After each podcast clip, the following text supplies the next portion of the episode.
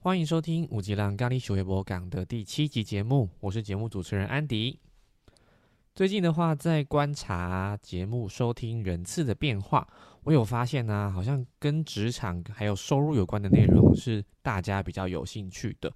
那所以今天要来跟大家解密一下，我的工作内容到底是什么样的工作，会让我做了七年的时间，同时在工作上的转变跟收获是什么？不过呢，不会是由我自己唱独角戏哦。今天特别邀请到我共事多年的主管 Cherry 来跟大家聊聊，到底这一份工作有什么特别的地方，以及需要具备什么样的能力可以胜任。首先，我们掌声欢迎 Cherry，耶！Hello，大家好，我是 Cherry。OK，Cherry，我没记错的话，我们是在二零一六年初开始共事的，对不对？哦，对，呃，二零一六年的一月四号。哦，你记这么清楚？没错。对啊，你看，这样数下来，其实也大概六年左右的时间。我们认识这么久了嘛，也很差不多六年多。OK，那像呃过往的话，因为其实我如果没有记错啊，Cherry 算是业务经验很丰富的工作者，所以你觉得对像过往这么多的经验里面，可以帮我们简述一下你自己过往的一些经历吗？我大概应该是从我的业务经验一开始，应该在高中高三吧，我就有业务工作经验，因为我那时候就是在。嗯，大家知道嘛？就是如果我已经有学校可以念，通常高三的学生就是等毕业嘛。那我有个经验，我就到补习班去打工。然后那时候我的第一份工作是做招生，也是打电话，然后就是透过呀呀呀，就是打电话给学生嘛。就是会有一些补习班的工作人员，就是他们讲跑校，就是会去校园里面收集一些名单。那我们收集完之后回来就会做拨打，邀请他们来。做试读啊，然后有很多的活动啊，邀请他们来参与这样，然后甚至那一年的夏天，我开始就进入那个所谓的重考班。现在这个 这个词不小心透露年纪了，OK，这个词现在应该听不到了，OK，就有那个大学的重考班，我们就是做那个重考班的招生这样子。那是我的第一份工作。那后续呃大学的时期就是一般。就大家都知道，大部分的人都会在餐饮业打工嘛，所以在大学的时候，业务经历还是有一点点，但不太多。那最主要的是，哎，我那时候就接触到传直销了，所以我觉得我也蛮走在前端的这样子。我在大学时候，对对，只是那时候对于传直销的产业其实并不熟悉、不了解，所以其实根本我在那边就是前前后后做了一年时间，我都不知道我自己原来在做传直销这样子。OK，但是那个时候当然也有一些学习跟体悟啦。OK，然后再来就是出到社会之后，我的第一份工作就正式的工作就是银行，呃，到银行，然后就是开始了我的业务生涯。所以如果细数银行待过，然后进入保险业，那会进入保险业是因为跟。妈妈生病有一些关系，因为发现说，哎，自己好像其实对保险都一无所知，所以想要了解。那了解之后，就是我的业务员就说，啊，你都想要了解，不如自己来做好了。所以后来就长达了七年的保险业务经验，后续又到了房地产，房地产大概待，哎，我应该不要讲我待几年，因为这样子。听众朋友都知道我是 OK，我永远二十五岁。好，OK，好。那房地产呢，事业大概待了三年多的时间，呃，刚好就是从那个房市的最高点，然后来到那个打房紧缩的那个低低点，我刚好也见证了那个繁华跟也不能讲没落啦，繁华跟那个时候紧缩的衰退，我也刚好有接触到。那后续因缘机会下就。来到了现在我的产业这样子，所以我可以讲我现在的产业是什么吗？当然，OK，好，我现在呢是在一个算是应该是这十年来比较一个新兴的产业，然后我在呃也是一个新兴的学习方式，我在教育产业，然后这个教育产业比较特别，我们不用出门学习，我们在线上做学习就可以了，所以我目前大概这七八年的时间，我就是做线上的英文教育产业。然后有机会的话，也开始有拓展了其他的产品，这样子。以上是我的简历。其实听起来他的过往经历非常的丰富，然后同时间，哎，好像第一份反而第一份就是我们电话行销类型的工作。我真的觉得，哎，那好像最后跟目前的选择有一些连结，对不对？其实应该是这样子讲，如果认真讲了，其实这我觉得这个你刚刚讲，我才发现原来我有一个这样子的过程。其实我是在刚刚回顾，我才发现，哎，对耶，我原来我现在在做的产业就是我的呃起始点这样子。OK，那我自己的想法是，其实这是一个巧合，但同时间也回过头来，应该是说。呃，会有人，因为其实过去，譬如说保险业也好，或者房地产事业，它就是一个外勤的业务，然后时间也相对比较自由，自己安排自己的时间行程，然后呃回来可能就是需要的话，主管偶尔会问一下这样，但比较是自主性比较强的工作啦。嗯，我自己在业务的经验里面，会比较多人会是对于说，为什么会从一个外勤业务，然后转向现在？因为我们现在做的，我比较不会说它是电话行销，因为其实 Andy 也知道嘛，就是。我们的工作内容不仅仅只是靠电话，一通电话三十分钟、一个小时就成交，因为我们其实要做蛮多的铺陈，然后了解客户，那并且在电脑上面去做一个所谓的 demo 展示，演绎让客户知道我们的学习方式以及未来的一些呃可以达成的结果。OK，所以我觉得。呃，应该是说，我其实在这个过程当中，我有很小段、很小段的时间有接触过其他产业的所谓电话行销的工作，那我就发现我其实是没办法的，因为那样的工作相比我现在的工作比较起来，我觉得对我个人也好，我要强调这是个人。意见不代表所有人都是这样子，OK？好，那我自己会觉得我们的工作其实在比电话一般的电话形销工作再更有趣、有挑战一点，所以我就是一直都在这个产业当中这样子。那也在这个产业当中，我觉得做了很多业务技巧的磨合。那我先讲一下，就是过去大家就是比较倾向业务会比较相对自由嘛。那我自己应该是一个时间自由嘛。人家讲业务就是我收入没有天花板，但是我其实可以。调配自己的时间，这样子。对，那我讲一下，其实也不见得真的自由。我自己在过往在做外勤业务，什么时候最自由？呃，不要说自由，很多人其实先我先讲一下好了，自由跟闲，很多人有时候会画上等号。那其实外勤业务如果很闲的时候，其实就是没有业绩，没有钱赚，所以其实是一件很很可怕的事情。OK，好，那。但是相对你说真的自由吗？顶多就是你可以安排自己的 schedule，其实是很忙碌的。那嗯，安排自己的 schedule，其实也不见得有的时候是真的可以自己安排，因为很多时候我们是要配合客户的时间的。所以像我之前在做不管房地产或者是做保险的时候，其实我们表定的休假，很多时候我都还是得要去谈 case 啊，或者是带看啊。然后甚至像我在做房地产的时候，有时候客户他可能晚上十一二点，他需要谈 case，我们有时候也是谈到一两点。OK，所以事实上其实有没有真的相对比较自由？其实我觉得这个定义真的是见仁见智。那回过来看，我现在在做的这一个所谓的内勤业务，它真的有比较不自由吗？其实也还好。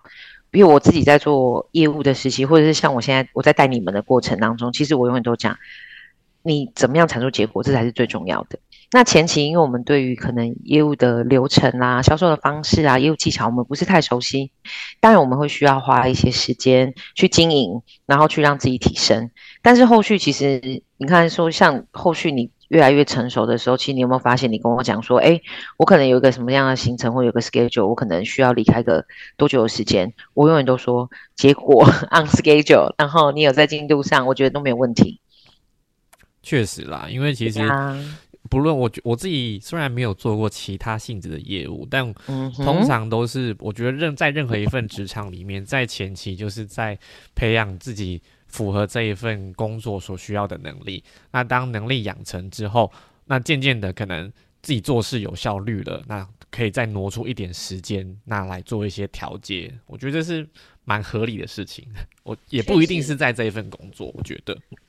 对，我觉得其实，所以我说，如果要问我内勤业务、外勤业务，我觉得其实是没有太大落差。但我觉得内勤业务有一个，我觉得对我来讲算是好消息、好处，因为我平常假日就是跑来跑去嘛。那所以我的工作上面，我觉得对我来讲，因为我自己在以前做外勤业务的时候，我觉得有一个东西是，呃，应该有两个东西是我觉得，我觉得我一直有一点困扰的。第一个就是天气，第二个就是那个交通。啊哦，因为台台湾尤其是台北的天气其实是，尤其夏天很热，冬天很冷，然后又女生嘛，总是觉得可以不晒黑就不要晒黑，所以，然后再来就是可能呃夏天会有午后的雷阵雨啊，那冬天像去年冬天其实，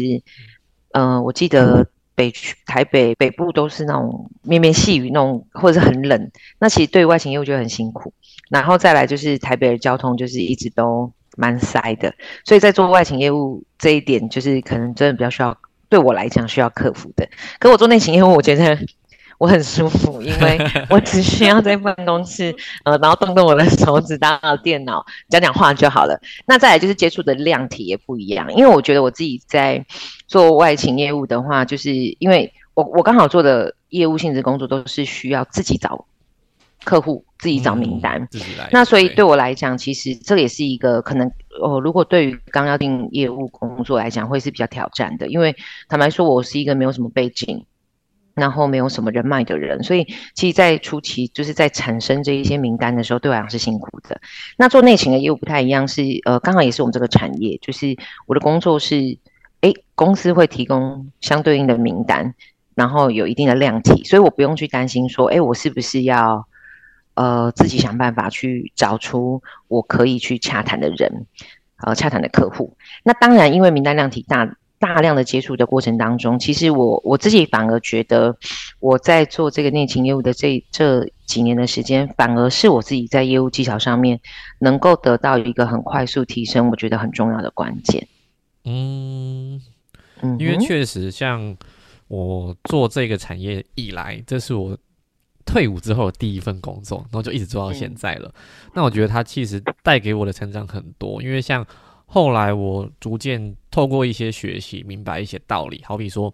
呃，假设我今天在人生在世的过程当中，我会被拒绝的量是固定的，等于说对我来说，可能我被拒绝的种子就这么多。那我今天如果接触一个客人，然后被他拒绝了，那等于说我被拒绝的种子开了。那有一个机会是我透过不断的开拒绝的种子，在我觉得还可以承受的范围以内，未来那一些我真正重要的事情，好比说我今天要跟人家告白，我就不会被打枪了。我今天有一些呃比较重大的人生议题的时候，那因为我拒绝的种子开完了，我就有一个机会，大家都是 yes yes yes，所以我觉得。对于做目前这个内勤然后的业务来讲啊，我们如果去跑外面的话，一个人就算你默开好了，一天的量体可能远不及我们在电话里面可以接出来的大。我自己是这样觉得。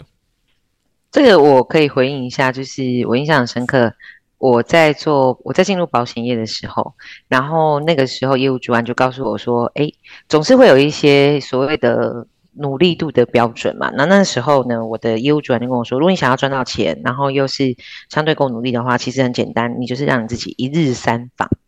嗯，然后一个礼拜工作不用多五天就好，那么你就可以大概至少有三万到四万的一个薪水。好，那重点是一开始我们都会相对紧张嘛，那我也讲到，其实没有那么多的人脉，所以这很困扰。然后后来呢，我因为害怕，人都会害怕被拒绝，因为好，这个我们有在做一些。内在的探索就会知道，其实很多时候，当我们被拒绝的时候，我们会觉得是因为我们不够好，对，所以被拒绝，所以人们会害怕。那我印象很深刻，那时候我的业务主管就告诉我说：“好，我告诉你，你想要在保险业成功，你只需要找到一百个人拒绝你，你就会成功的。”但是我说真的，我那时候一日要三访这件事情，要访三个人，对我来讲都是一个很呃天大的任务，有很挑战的。所以坦白来讲，对我来讲，你看，如果我一个礼拜等于是会有十五个课。呃，客户量正常来讲啦，那我大概也要花个呃七周，大概七周的时间，所以大概也要花个两三个月嘛。好，但重点来的是那时候一要被三个人拒绝，也是蛮挑战的。OK，但是其实回回归来看，如果以我们这个标准，在内勤业务上面，其实可能说真的，一个礼拜就甚至不用一个礼拜就可以达到这个量体的，所以我觉得就是。蛮好玩的啦，那就加上你刚刚提到的嘛，我们在这里被拒绝了，然后可是同时间我们没有放弃，这也在训练，嗯，磨练自己的意志，然后跟我觉得让自己的心脏可以更强壮，然后同时间就像你讲的嘛，如果种下在这边有一些，哎，我们承接了一些别人拒绝我们的种子，那在其他的地方，我们可能在被 say yes 的就会开花结果，那我觉得其实这个工作就是一个很棒的地方。没错，我觉得 Cherry 可以跟我们聊一下，说这一份工作你觉得需要具备什么样的能力跟态度？呃，对我来说，嗯，我我其实因为我当主管的时间也算蛮长了，那我其实我很常在面试啊，或者是可能有机会到其他的呃场合去做一些分享的时候，我永远都在说，在这一个产业当中也好，或者是对我来讲，不管是内勤或外勤的业务，其实做业务。能力其实真的只占非常非常小的一个百分比。为什么？因为如果当我拥有了一些天赋或能力，可是我却没有好好的运用跟发挥，其实别人是很快速的可以透过努力度就打败我们的。嗯，OK。所以如果回过来问我说你要有什么能力？嗯，我想你要能够开口说话。OK，你不能是哑巴嘛？因为你做哑巴电话开发就比较难一点。OK，所以就是具备可以说话的能力。OK，那再来就是，其实我觉得最主要还是来自于态度的部分，就是呃，你有没有为自己有一个设定一个目标？设定了目标之后，你会不会有想要坚持，然后有想要努力，呃，并且非达成不可这样子的一个态度？OK，那再来就是我是否够谦卑？我是不是愿意把我自己的，我们常常讲空杯心态嘛？我是不是愿意把我心中的那一杯水倒掉，然后愿意接受，呃，被调整，然后被指导？因为我其实自己在我我自己在过去业务主管的生涯当中，我带过那种二十二岁大学的应届毕业生，我也带过可能真是年纪比我大，然后有一些业务经验。的哥哥姐姐，好，那我真的发现，就是那一些大学应届毕业生的绩效，不见得会做得比那些哥哥姐姐差。为什么？就是因为他们很愿意学习。OK，所以我觉得，呃，拥有这一个空杯心态是很重要的。那再来就是，我愿意不断的调整我自己。我觉得以上的这些态度，然后跟努力啦，我觉得真的就是勤奋。我们永远在讲说，嗯，勤能补拙，然后再来就是创造绩效。呃，当我在这个过程当中不断不断努力，那因为我的拒绝次数会比别人多，我刚刚提到嘛，拒绝次数多了，心脏会变强，然后正向思考的能力呢也会越来越。什么大风大浪没有见过，对不对？啊，没错，所以而已。真的，所以你就会觉得，对我来讲，真的就会是一种，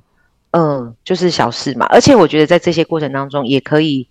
连带的影响在我们在处做人处事上面，就是在面对一些生活当中事件的一些看法。因为我说真的，就像 Andy 刚刚讲的嘛，就是在这个职场上面，什么事没发生过，那我就会觉得，在我的生命当中，即便有一些挫折或挑战，我也会知道那只是过去。因为我们在做业务，就是呃，可能每个月每一天都会有一些目标挑战要完成。那怎么过去？其实这也在考验我们在呃自己，又如何激励自己。然后如何自我学习、自我检讨，那甚或者是自我调试的部分。那所以我觉得，其实拥有以上的这些态度的部分，那我觉得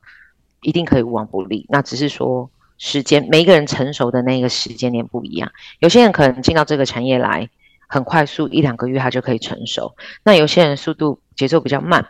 然后可能需要多一些练习，多一点努力，可能 maybe 半年、一年可以开花结果。但我觉得那都是一个很棒的事情。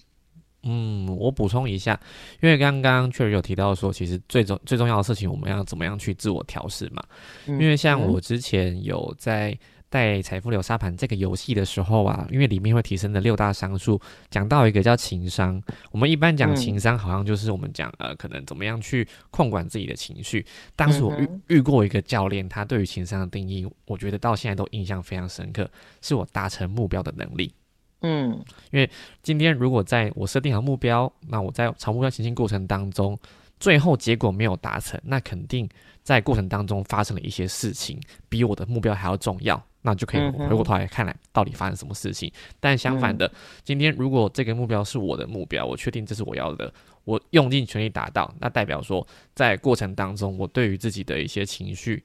管理控管上面是 OK 的，所以我才有办法做到最后的结果。非常认同。那而且我觉得对我来讲，哦，我非常喜欢我在很多年前在某一个某一本书还是文章当中看到的，这个我也跟 Andy 分享过嘛，在团队内我也分享过，就是呃目标呢永远都是刻在石头上，然后方法是写在沙滩上的。就是对我来讲，我要达成的那个不管是绩效指标也好，或者是可能我想要完成在生命当中人生的某一些阶段性的任务，那对我来讲就是我会完成，就是会完成。但是，可能有些时候我们用的方法不是那么有效率，或者是说，哎，可能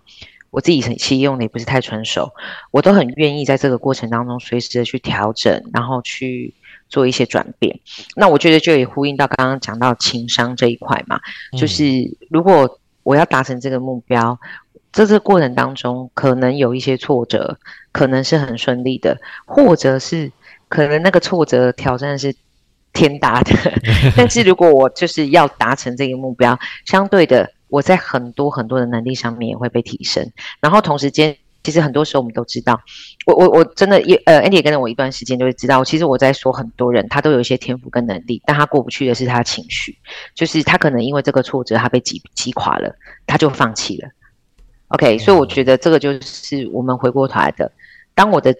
这个自我修复能力，或者是情绪掌控调节能力是好的，那么相对的，在达成能力呃达成目标的能力上面，一定也会是相对高的。嗯，因为我记得我忘记是是一个某一个伟人讲过一句话吧，就是凡杀不死我的，必使我更强大。呀呀呀呀！嗯嗯嗯，好，那接下来的话，我们来谈谈，就是说，因为像呃，我们在这个产业的过程当中，其实也待得够久了。那在现因为去年疫情的期间开始啊，线上学习这件事情，让大家的一个接受度相对来说是比较高的。那其实线上课程的平台非常的多，你觉得要怎么样挑选适合自己的课程呢？好，嗯，这是我在某一个课程里面啊学会的，就是有一个叫大师的课程，他是教我们怎么样做区分。好，他有提到说，呃，我们成为一个大师。OK 的方法就是，当我的具备区分的能力越多的时候，就是我越能够分得清楚两个事物的中间的差别的时候，然后就能够越往大师之路迈进嘛。OK，那我印象非常深刻，在里面我学到一件一个东西，叫做我要先知道，如果我要知道某个东西是什么的时候，我首先要先知道它不是什么。好，那如果运用到这里，就是说，诶，怎么样挑选合适我们的？所以你要先知道的是，什么东西可能不是合适我们的。什么是我们不要的？OK，那当然，第一，我一定会先提醒大家的是，千万不要用金钱来去衡量。听得懂我的意思吗？大概知道，但是因为普世价值很容易就是会用金额来去评断，就是这个东西的价值。对，好，因为呢，有一句俗话叫“羊毛出在羊身上”。好，譬如我这样讲，我我以前我最喜欢比喻的一个方态度就是说，方式就是说。呃，譬如我们讲好了，买包包，A 货的包包，LV 的 A 货可能三千块、五千块就买得到。我为什么需要去买一个正货三万块、五万块？嗯，这就差在品质。好，那这个品质的部分怎么去？当但我不是说去背三千块、五千块的 A 货包包不好，而是说，如果我期待的是这个包包它可以跟着我五年、十年，那那么对我来讲，我们去换算成为那个，我虽然花比较多的钱，可是换算成那个成本其实没有差异。好，那当然包包有时候说坦白讲是背好看、背舒适性的啦。但是我回过头来看的是讲英文这件事好了。为什么我说大家不要只用考量到价钱这件事情？因为换位思考一下，呃，它很便宜，到底为什么它可以这么便宜？真的只是因为它少赚一些钱吗？如果想一下，就是一堂课可能一百块，跟一堂课我们算五百块好了。你觉得，譬如说在这一堂课里面，它可能需要有的元素，除了教室之外，它要不要老师？嗯，他不要教材，当然好。那请问一下，我们换位思考一下，如果今天你是一个老师，然后可能一个班级里面有四个人，好了，等于说这堂课的总共花了四百块给你嘛？那这四百块里面，你觉得他可以付你多少薪水，让你作为老师哦教这一堂课？像如果换算一般台湾假设大学生家教，好像都不止这个价格哎，一堂课。Yeah，OK。那所以你说五百块就是。我们如果只付得起就是香消的钱，我们真的只能请到猴子嘛，对吗？所以如果一堂课真的只要花你一百一百多块，然后请到的老师，坦白讲，我说真的，其实我对于老师的教学品质跟。嗯，就是老师来源，我当然都会有点好奇。就以前我们最常在讲的，啊，呃，很多人会觉得好像只要是外国人会讲英文，然后就会觉得他可以教我。可是事实上，很多人会讲英文，就像我们讲中文好了，我会讲中文，可是我可不可以教老外讲中文呢？其实不见得是可以的，因为他还有牵涉到很多的教学技巧，然后跟你对这个语言认知的深度。OK，所以我才会说不要用价钱这件事情去衡量我是不是要买这堂课，或是买这一个公司的课，这是第一个。那在第二部分就是我们在学习，因为我们刚刚提到，我刚刚一开始用包包嘛，但最主要是舒适度，可能面子，嗯而已。但英文对我们来讲是养成的话，它可能是一种能力，所以它可能会需要时间。然后再来就是。它会需要的是可能有一些配套的练习，那所以这个时间，所以对于这间公司它的存在与否，然后未来的存续，当然这也会是很重要的。所以回过头来看的是，如果今天这个公这个这间公司它愿意非常低的价钱，可是它推出很高的品质，你会不会担心这间公司的存续？就到那他赚什么？哦，那他如果没有什么没没有得赚的话，这间公司还可以存在很久吗？其实这也是存疑的。因为确实，像如果没记错，过往嗯有一间已经倒掉，应该可以讲吧？威尔士美语嘛，对不对？对，就是这样的情况。他那时候在末期的时候，有用很优惠的价格招了大量的学生，对，大量低价，对对对对对对对。所以这就会是一个状况，是呃，有可能我们学习英文，有一些人程度可能已经有到一定的程度了，他可能真的花个 maybe 半年一年。了不起，两年的时间，他可以把英文真的学到非常非常的流利。好，可是有一些人，他真的是很基础的。我说实话，如果他自己平常我们又要忙碌，可能没有办法真的是花那么长的时间沉浸在这个环境当中。他可能甚至他的学习时间 maybe 是需要拉长到三年、四年的话，那这间公司不存在了，其实我们也很难学嘛。OK。也，所以我才会说，就是考量到这一块。那当然，再来就是教材的一个选择。OK，所以其实综合了以上几点，就是，呃，如果我真的不确定，我知道我自己要的是什么，那至少我可以知道说我不要的是什么。比如说，我不要太便宜的，然后我不要那一些师资好像对我来讲不是很清楚、不是很熟悉的。嗯，OK，然后再来就是我不要那种公司好像感觉上。嗯，怎么讲？就是不见经传，也不知道什么时候会到，就是没听过一两年。呃，当然，我我我我是很建议跟期待给给新品牌机会的，但是很重要的同时间就是要去衡量它的档，因为我们真的看过，我在市场上这么多年，我想我们都知道，我们看过很多昙花一现的品牌。那很所以很重要的是，不是他年轻不好，而是他愿意给予的配套措施，然后跟。嗯，嗯就是我觉得价格合不合理，还是回归到这个重点，因为真的有我，我真的其实，在过往的生命当中，因为不是只有线上的英文品牌啦，其实很多的公司都会有这样的状况。那有些人就问我说：“那如果是这样，我可不可以就干脆我就一个月一个月买？”好，我觉得一个月一个月，或是买那种相对短期，也不是坏事。但是其实这就考量两个点，第一个部分，你一定会花相对比较高的成本。嗯。OK，就是可能正常来讲，如果你一次买个一年、两年，甚至你买个三年、五年的的课，一定会比三个月来的便宜嘛。好，这是这是因为我觉得这是个商业，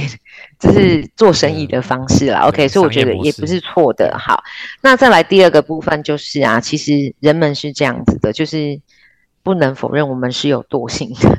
肯定的啊。OK，如果我这个月我上，哎，我很认真的，我上了十堂课、十五堂课，下一个月可能稍微忙一点。哎，只剩下两堂课，在下一个月，哎，我已经没有这个习惯了，我可能就会放掉了。好，因为我跟 Andy 都有在运动嘛，所以我们就自己就很清楚。那 Andy，我讲我自己的经历，我自己曾经就是本来有透过运动，然后稍微瘦一。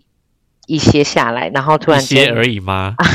没有，之前第一次的时候，那时候一第一次瘦了一点，然后后面就因为呃没有运动嘛，工，然后我们常常讲工作很忙碌嘛，啊，工作压力大，要吃甜食嘛，要喝个饮料嘛，对吗？然后我用三年的时间就把我之前瘦的全部都胖回来了嘛，然后但是到直到现在就是怎么样？嗯，重新的再调整，然后运用运动的方式，我再瘦下来。可是我就很坚持，不管我再累或或者是再忙，我都一定会帮我自己控住这个时间来。原因就是因为我在这两三年已经养成了这样新的习惯。哦，确实啦，因为所以我觉得学英文也是。这个我非常认同，因为其实像我们在接触这么多的学生，今天不论他有没有在我们的机构学习，我觉得都 OK。那只是我现在会做的比较多事情是跟他探讨，到底学英文这件事情对他来说的重要性、目标，他到底要的是什么？因为我觉得如果没有一个明确的目标，动力就会很弱。同时间，如果说今天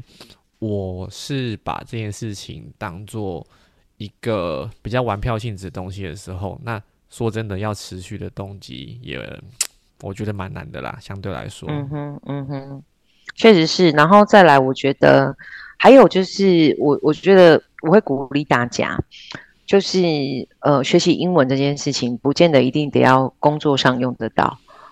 然后或者是哦，我明天考试要用到，所以我才要去学英文。因为其实英文需要累积嘛，所以通常那种工作，我下一份工作就要用到，或者我转职我需要一些什么样子的资格，那其实都要靠之前的累积。但我会更鼓励大家的是，把学习英文当成是一种自我实现的方式。好，就像我们在做运动一样嘛，养成运动的习惯，其实坦白讲，其实对身体的那些健康那一些，其实也是。看不太到，然后也是需要长期。可是回过头来是为什么我养成运动的习惯？除了我刚刚提到减肥，那个也其实影响一些些，但最重要的是回归到是可以让自己养成一种持续，然后呃去创造结果的一个能力，坚持。的这种态度，我觉得在学习英文也是，就是我愿意坚持，我愿意投入在里面。那透过在我愿意坚持投入的过程当中，去看到自己的成长的时候，其实会为自己带来真的非常非常多的成就感。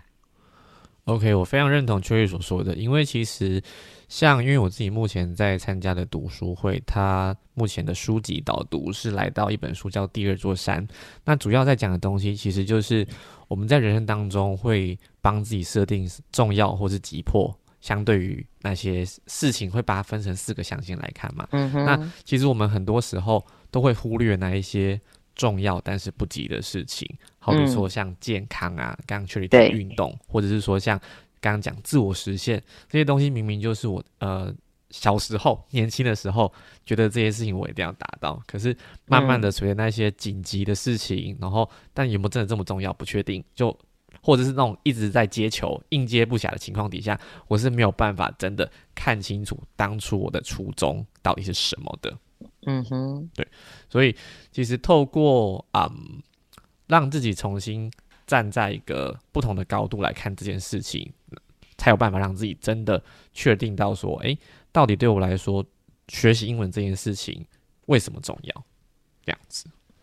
我自己看法是这样啦，就是让自己有一个机会重新用不同的角度看待学英文这件事情，像刚刚 Cherry 讲的自我实现，类似这种概念。没错，没错。OK，好，那另外 Cherry 自己也有自己的 Podcast 节目，诶，要不要跟听众朋友介绍一下，它是什么样的属性跟内容？呃，因为其实我觉得在嗯，我应该是在，就是也是在这一个业务的过程当中，当业务也好，或者当业务主管的过程当中，我发现，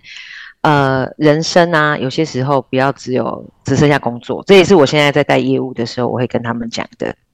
好，因为我觉得很重要的是，可以有多方面，就是我我当我把我的。本职本业做好之后，我都会很鼓励他们去多做学习，因为我觉得我有一个自己的人生的 slogan，叫做“生命值得精彩”，每一个人都值得过精彩的生活。OK，跟过精彩的，成为一个精彩的生命。那所以我在大概呃去年嘛，我就有接触，因为应该说过去十几年，我都有在做一些内在的探索，这样子的学习跟服务。那在去年某一个机因缘。巧合下，我接触了一个大概这几年比较新的一个身心灵的疗法，叫西塔疗愈。OK，那这个西塔疗愈的部分呢，就是很，我觉得是一个很好玩的的怎么讲疗愈方式，因为透过我们跟疗愈师的互动，那我们有机会去。呃，就是看到自己内在一些深层的信念，因为我们都知道，其实信念会影响到我们的潜呃信念潜意识会影响到我们的对待事情的看法想法，然后甚至影响到行为，以及就是最后我会讲到就是那个结果。OK，我们都很希望可以怎么样，就是有钱有闲，但是为什么好像去不到那里？OK，因为其实内在我们有一些深层的，嗯，怎么讲？信念其实是没有允许我们的。好，那所以我就是开始做学习，然后学习完了之后，我就开始做了一个服务，我就是开始录了 podcast，然后再做这个西塔疗愈的一些解读。好，呃，应该是说介绍，把这个西塔疗愈介绍给大家，然后同时间呢，也在呃怎么讲推广，然后同时间就是也在分享里面的案例，希望可以透过里面的个案，然后可以。让我们的就是听众朋友们可以有一些不同的成长或者是发现这样子，所以大家如果对我可以我可以打广告吗？当然，OK OK 好，呃，就是如果大家有对于这个西塔疗愈有点好奇，或者想要知道它是什么，那欢迎大家可以在呃平台上搜寻西塔疗愈确立的幸福创造之路。好，这个节目是我在录制的节目。那为什么会呃我会用幸福这件事情？是因为我觉得其实所有的每个人的人生在过得精彩，然后过得有价值，其实无非就是回过头来就是来到这个幸福。的这个道路上，因为如果我们每一个人可以梦想成真，可以实现愿望，可以过自己想要的生命，然后用自己想要的方式，我觉得对我来讲，这就是一个非常大的幸福。那我也很希望可以透过 C 塔疗愈协助大家，然后去完成呃这样子一个很不一样的生命旅程。这就是我的为什么会创造，为什么去学习，然后以及为什么要做创建这个。节目，然后以及我自己，其实现在就是利用业余的，就是工作时间，我就会做授呃开开课，或者是做那个个案的疗愈这样子。OK，听起来很棒哎啊！然后今天的话呢，就非常谢谢 Cherry 跟我们分享关于我的工作。线上课程的咨询顾问的工作内容到底在做什么？其实这帮了我一个大忙诶，因为之后如果有人问我我的工作内容是在做什么的时候，我就可以请他直接来听这一集。没错，不然其实我们的工作要跟人家解释很完整的话，有可能我说的很认真，他听得很模糊，这样子。OK，我相信每一行啊，其实都有各自的辛酸血泪啦。像我自己就蛮喜欢看，我不知道 Cherry 有没有听过的节目，就是那个木曜四潮玩。啊，有，对，他是一个有一群 YouTuber，反正他们是什么什么一日什么什么什么嘛。他其实就是透过一日系列介绍很多不同的职人他们在做的一些项目，像我记得印象很深刻，包含说那个西装裁缝师傅他的一个工作内容，反正嗯，类似这样子的，可以透过呃自己没有办法亲身的去做，但是透过节目的过程，我是可以理解到说，哎，其实每一行都有每一行辛苦的地方。那同时间，我也觉得说，在我自己从事这个产业七年的时间呢，工作过程当中，也认识到非常不同职、非常多不同职业背景的人。像台湾，因为我们算是科技业，是让人家怎么样举世闻名的。但是我后来才发现，原来工程师可以分到这么细。我一直以为工程师就是哎，因为我们都知道可能足科嘛，然后工程师啊，好像大家都一样。结果哎。原来不同，你负责的职掌不同，那可能会决定你的未来的出路，甚至说你在薪资上面的一些幅度可以到哪边。我觉得这是很酷的。我在办公室不用出门，但是我认识了超多种，对对对对，我认识超多类型的工作，然后人家都很听到会觉得很压抑，说：“哎，你怎么好像什么都有办法聊啊？”我说：“因为我在办公室。”都知道了，没错。OK，我觉得同时间也会激起我对于人啊的兴趣跟好奇心。那有了很多啊，一般职场上学不到的经验，我觉得这是除了收入以外的价值对我来说。那当然包含说个人的成长啦。这样好，那以上的话呢是今天的节目内容。我们谢谢 Cherry 今天来跟我们分享。谢谢 Andy，谢谢大家。OK，那如果对于这个类型的工作或者是线上的英文课程有兴趣的朋友啊，我也会将相关的内容放在节目资讯的栏位，大家再自行花一些时间浏览，进一步联络喽。那我们下一回见喽，拜拜，拜拜。